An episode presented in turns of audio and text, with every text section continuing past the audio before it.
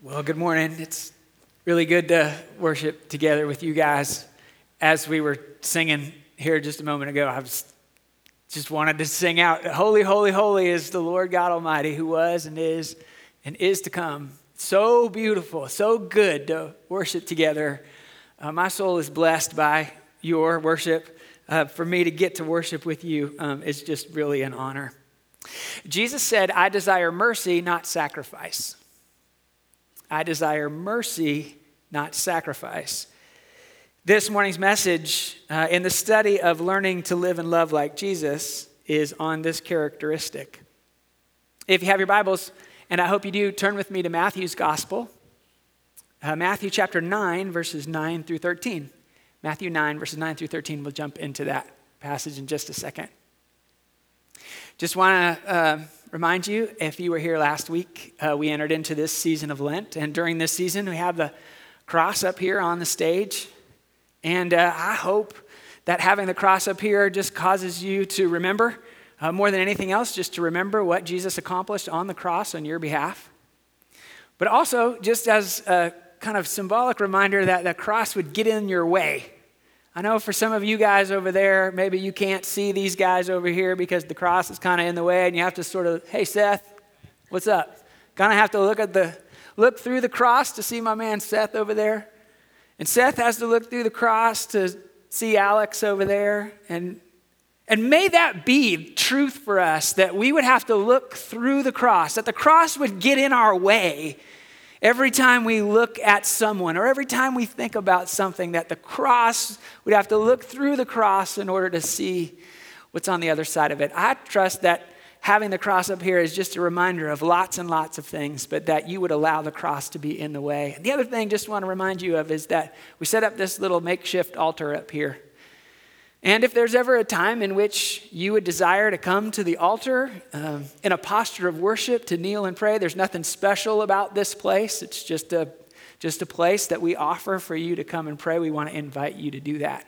Of course, you can always just pray at the altar of your heart anytime, uh, all the time. But we just decided to set up this space. We felt um, someone in our church felt the Lord leading us, and we said, Yes, let's, let's create this space. And so, so we have it here. Matthew chapter 9, verses 9 through 13. As Jesus went on from there, he saw a man named Matthew sitting at the tax collector's booth. Follow me, he told them. Matthew got up and followed him. And while Jesus was having dinner at Matthew's house, many tax collectors and sinners came and ate with him and his disciples. And when the Pharisees saw this, they asked his disciples, Why does your teacher eat with tax collectors and sinners? And on hearing this, Jesus said, It's not the healthy who need a doctor, but the sick. But go and learn what this means.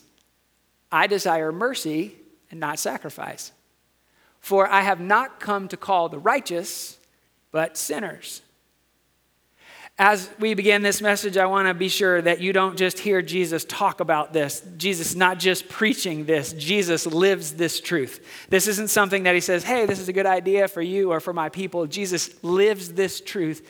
In his everyday life, Jesus is living this truth. This is an example here where Matthew and his friends kind of hear this wow, they hear this mercy of God. They hear this mercy of God expressed through Jesus, and they say, yes. Matthew says, yes, yes. If you don't hear me say anything else this morning, I want you to hear that God is a God of mercy. God is a God of mercy. As best exemplified in his son Jesus, in his crucifixion, death, burial, and in his resurrection. In Mark's gospel, Matthew, Mark, Luke, and John, in Mark's gospel, Mark recounts the same scene that we just read but Mark shares it just a little bit differently. If you have your Bibles and you want to flip over to Mark chapter 2, verses 13 and 14, just want you to hear how Mark describes this similar scene. Uh, Jesus is at home in his hometown in Capernaum. He's teaching, and people are starting to gather around.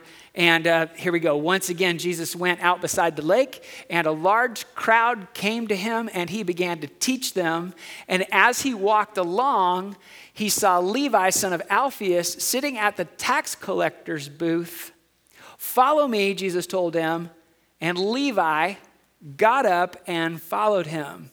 Okay, real quick Levi is Matthew's Hebrew name.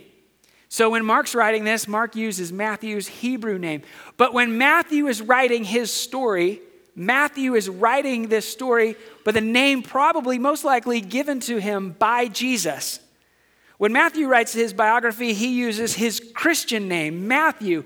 His identity has been completely changed by meeting Jesus, so much so that he uses his Christian name. When Matthew writes his gospel, he includes a list of all of the disciples. I want you just to hear uh, and see how Matthew describes the disciples, and in particular, how Matthew describes himself. So, if you're looking at Matthew, this is in Matthew chapter 10, uh, just the next chapter over, verses 2, 3, and 4. So, Matthew's writing this, and this is what he says.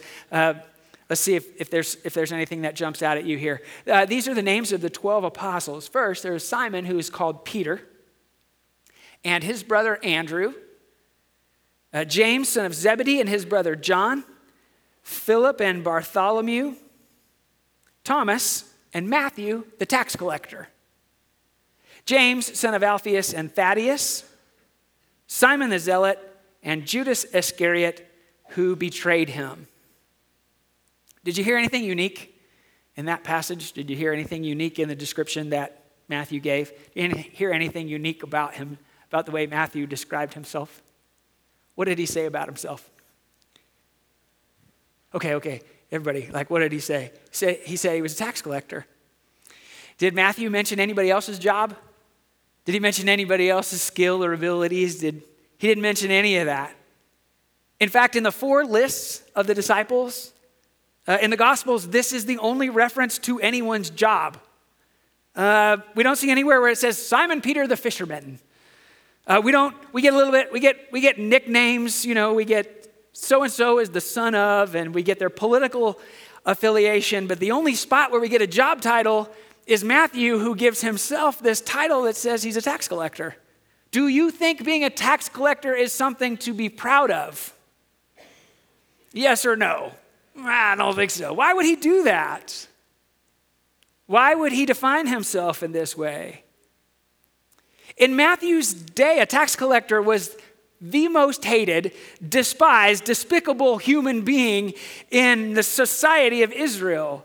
Matthew is a traitor, an extortionist, a robber, and a thief, and a social outcast. In Jewish culture, to be a tax collector is to be a publican. That means that you, as a Jew, were used by the hated Roman government to collect taxes from the Jews to give to Rome. And if it wasn't bad enough, you had to buy yourself into this position. And once the government stipulated how much the government was going to charge, you as a tax collector could add anything you want to the top, and you got to keep whatever you added to the top. So no one, absolutely no one, enjoyed hanging around with a tax collector. Uh, again, trying to figure out how to illustrate this to you, like, like the guy who stole from his own people, the meanest, the vilest guy in town. I came up with this guy, this picture, I came up with the sheriff of Nottingham. Does anyone remember Robin Hood? Taxes, taxes, taxes. And Friar Tuck was running around crazy. If you haven't seen Robin Hood, it's your assignment for homework. When my daughter was little and we watched Robin Hood, uh, she would want me to fast forward on our VHS. She'd want me to fast forward through the parts where the sheriff of Nottingham was in it. Dad, he's a mean man. Dad, he's a mean man. In Israel, there were bribes and extortions and abuses that were out of control, beyond what we could dream. The people of Israel hated tax collectors so much that the Talmud said, It is righteous to lie and deceive a tax collector. Wow. Okay, that's not the Bible. Don't get it wrong. That's not the Bible. That's the Talmud. But that's how much they disliked tax collectors. They gave permission to lie to those guys. Uh, tax collectors, publicans, not permitted to testify in court. They were never allowed to enter a synagogue or temple to worship. Because the Jewish people believed that tax collectors had been cut off from God. Yet, Jesus tells this beautiful story, uh, this incredible parable. It's found in Luke chapter 18, verse 9. You don't have to turn there, just listen. Jesus is saying, To some who were confident of their own righteousness and looked down on everyone else, Jesus told this parable.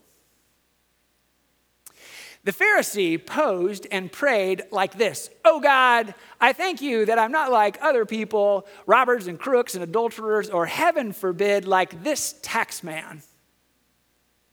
I fast twice a week and I tithe on all of my income. But meanwhile, the tax man slumped in the shadows, his face in his hands, not daring to look up. God, give mercy. Forgive me, a sinner. And Jesus commented, This tax man, not the other, went home, made right with God. If you walk around with your nose in the air, you're going to end up flat on your face. But if you're content to be simply yourself, you will become more than yourself.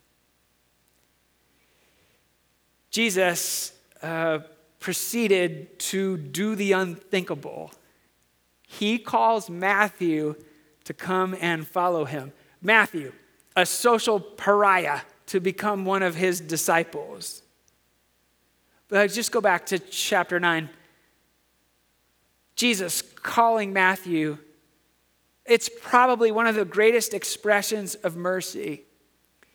Jesus sees Matthew Jesus knows his story. He knows what everybody else in town is saying about him. He knows everything that he's done. He knows what he's become. And Jesus looks at Matthew and he goes, Follow me.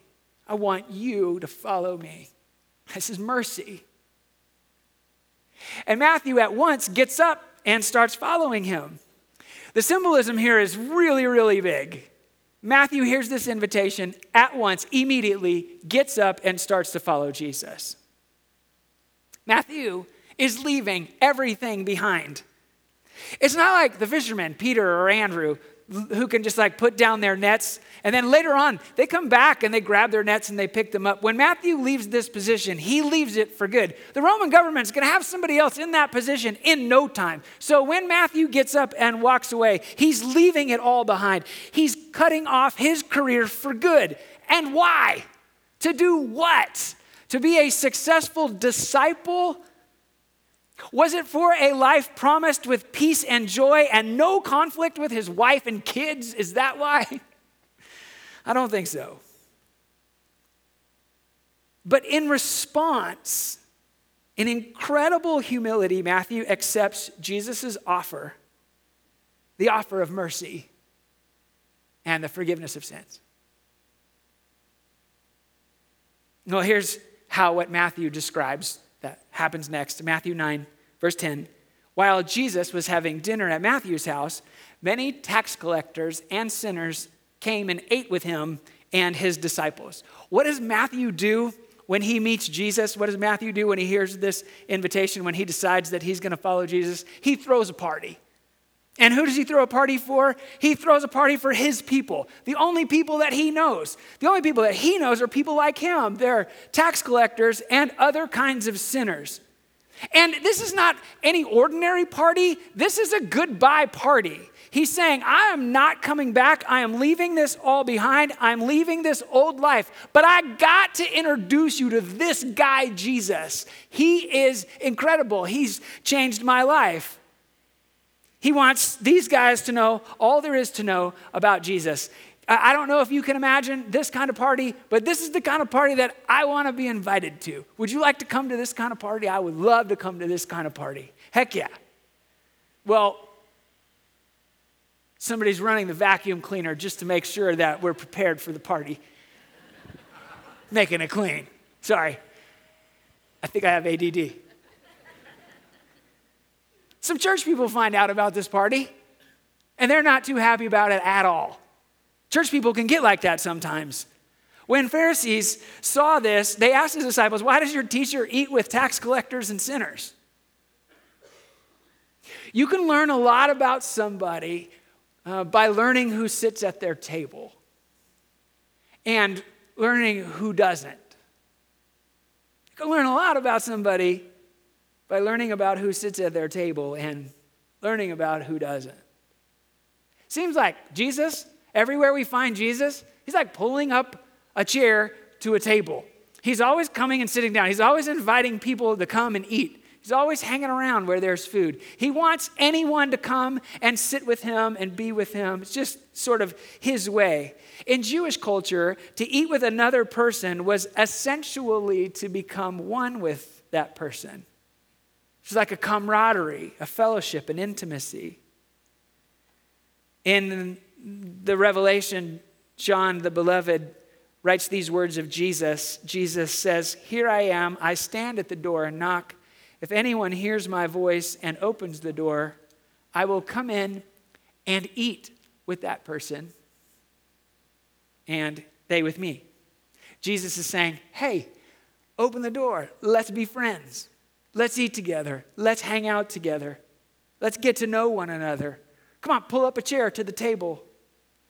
Pharisees don't like this at all. They, they don't like this. At, they don't like that he's eating with those guys, not those guys. One writer said this In the ancient world, generally, a shared meal was a clear sign of identification. And for a Jewish religious teacher like Jesus to share a meal with such people was scandalous, let alone to do so in the unclean house of a tax collector.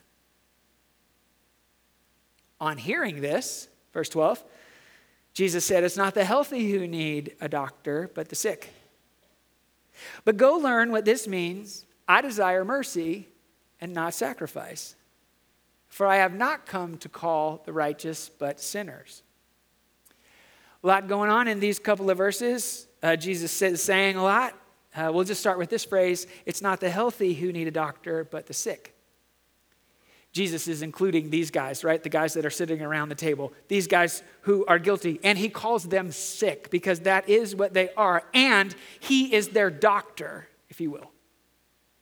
They aren't sick like the leper that we talked about last week. The leper we talked about last week was physically sick, these guys were soul sick. And Jesus wasn't just their doctor, Jesus was their healer. I love that. I think about this a lot. Jesus as our healer. Love this uh, couple verses. Uh, Psalm 147, uh, verse 3 says, He heals the brokenhearted and binds up their wounds. He heals the brokenhearted and binds up their wounds. I won't ask uh, for anyone to raise your hand. I won't ask for a raise of hands or anything like that here. But I'd imagine there are people here this morning who are brokenhearted. And if that's you, I want you to hear God's voice speak to you. He heals the brokenhearted and binds up their wounds. Jeremiah 17 14 he says, Heal me, Lord, and I will be healed. Save me, and I will be saved. For you are the one I praise. Jesus says to these guys, I desire mercy, not sacrifice. And then he says, Go learn what this means. Go learn what this means. I love that. I thought about I thought about stopping the sermon right here. And I thought about saying, okay, go learn what this means and figure it out and tell each other about it and we'll pick it up next Sunday. That's kind of what Jesus is saying. Jesus is saying, You guys hearing me? And they're all going, Yeah. And he goes, Go learn what this means. Go figure it out. Go, go figure it out. He's basically telling them to study the scriptures. Jesus is quoting Hosea chapter 6, verse 6. Go and learn this rabbinic phrase. Go and learn this passage that you should know. Uh, he's saying to these guys, Hosea 6 6, I desire mercy, not sacrifice. He's saying you need to study the scriptures a little more closely. In the passage in Hosea, God speaks to his people and he calls them out because they've lost the heart of worship. Even though they're going through, you know, the temple rituals, they're going week after week, they're showing up uh, to church, they're doing their thing, their heart wasn't in it. And he's saying, You guys, you guys are doing the same thing. You are preserving the external practices of worship carefully, but you've lost the heart. And it shows up most prominently in your attitudes. And in this case, the way that they were treating, viewing, and not loving tax collectors and sinners. This is huge. Jesus cares more for the spiritual wholeness of people than he does about flawless worship. I desire mercy, not sacrifice. I just got to say, this is one reason why I love Jesus. I desire mercy, not sacrifice. Mercy. It is the character of our God. David cries out to our merciful God, Psalm chapter 6, verses 2, 3, and 4 Have mercy on me, Lord, for I am faint. Heal me, Lord, for my bones are in agony. My soul is in deep anguish. How long? How long, Lord? How long? Turn, Lord, and deliver me. Save me because of your unfailing love. Psalm uh, chapter 51, verses 16 and 17, David says, You do not delight in sacrifice, or I'd offer it. You don't take pleasure in burnt offerings. My sacrifice, O God, is a broken spirit, a broken and contrite heart. You, God, will not despise. Have mercy on me, God. Have mercy. Heal me. He says, Heal me.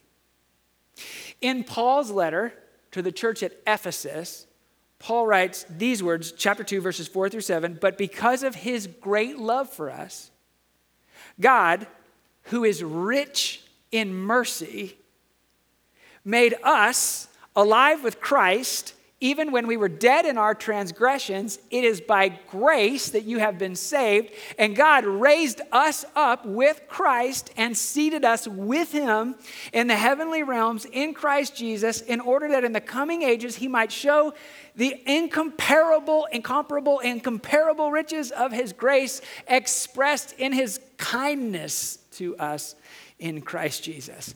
Let's just keep this up here. Two quick questions. Stay with me. Two quick questions. What is God rich in? This is, this is an easy one. What is God rich in? Mercy. He's rich in mercy. And what does he want us? What does he want to show us? What does he want to show you? What does he want to show you? He wants to show the incomparable riches of his grace expressed in his kindness in Christ Jesus.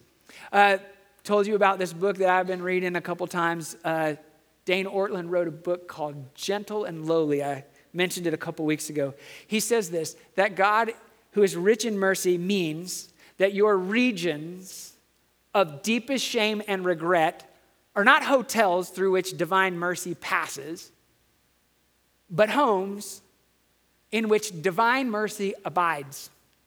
It means the things about you that make you cringe the most makes him hug the hardest. It means his mercy is not calculating and cautious like ours. It is unrestrained, flood like, sweeping, magnanimous. It means our haunting shame is not a problem for him, but the very thing he loves most to work with. It means our sins do not cause his love to take a hit. Our sins cause his love to surge forward all the more. It means on that day, when we stand before him quietly and unhurriedly, we will weep with relief shocked at how impoverished a view of his mercy rich heart we had. I desire mercy, not sacrifice. One more word. Uh, 1600s, guy named Thomas Kempis wrote a book called The Imitation of Christ, and there's one line in that. He's an amazing line. One does not live in love without suffering. One does not live in love without suffering. We probably all get that. Uh, we could probably all say, yep, that's true. One does not live in love without suffering. We could probably all acknowledge this. There is no love without sacrifice. In this sense, Paul invites us to make our whole life a living sacrifice, holy and pleasing to God. Romans 12, verse 1.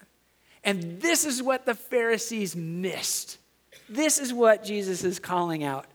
They were choosing mercy for themselves and expected others to sacrifice. This is huge. Don't miss this. They were choosing mercy for themselves and expected others to sacrifice. For those who follow Jesus, we receive his mercy and then we begin to extend his mercy to others, and it is going to feel like sacrifice. But ultimately, that's the very definition of Christ like love, laying our lives down for the sake of others. We began with Matthew and Jesus, so we'll close the, math, close the message with Matthew and Jesus. Uh, these few verses in Matthew's gospel, they are a bit of Matthew's testimony.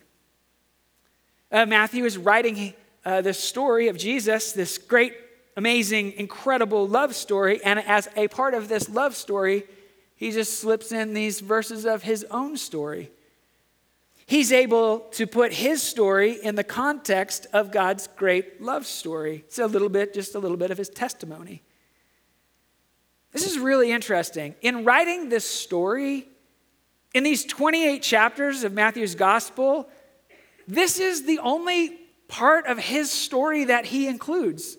nowhere else do we hear Matthew's voice. Nowhere else do we see Matthew act. he never asks a question. He never makes a comment. He never appears in any healing or teaching or really any incident at all. He's actually voiceless and faceless through the entire narrative of the Gospels. He is the epitome of someone who knows mercy and not sacrifice.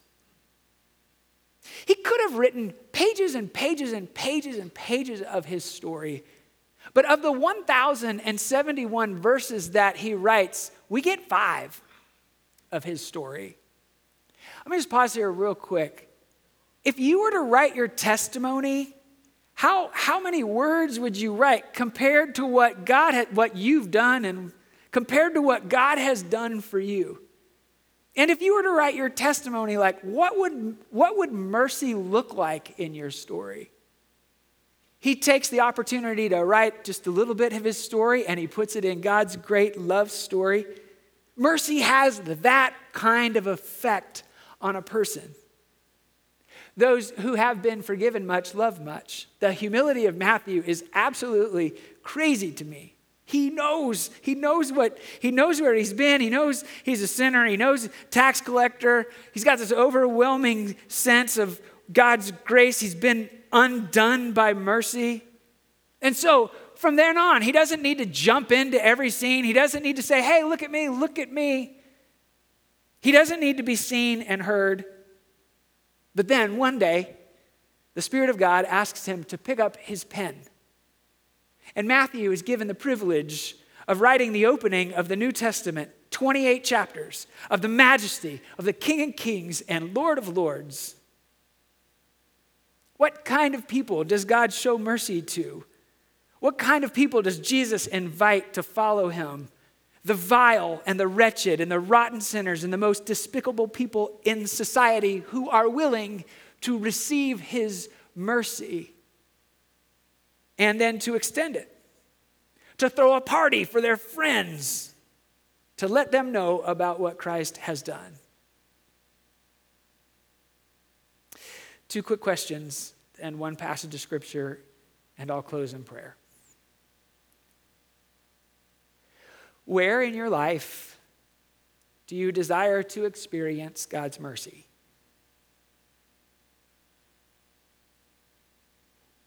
And to whom might God be calling you to express his mercy today?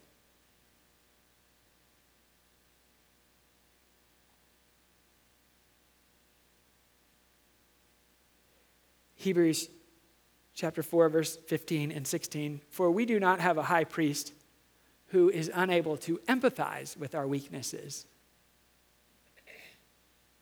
We have one who has been tempted in every way, just as we are, yet he did not sin. Let us then approach God's throne of grace with confidence so that we may receive mercy and find grace to help us in our time of need. Let's pray together.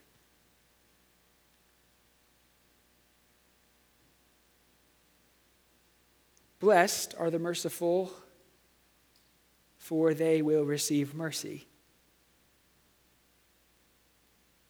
Show us your mercy, O God, and teach us to be merciful. Have mercy on us, O God. Heal us. For we draw near here and now in our time of need. Here and now, we receive mercy and grace, our soul's greatest need. We give you praise we give you praise.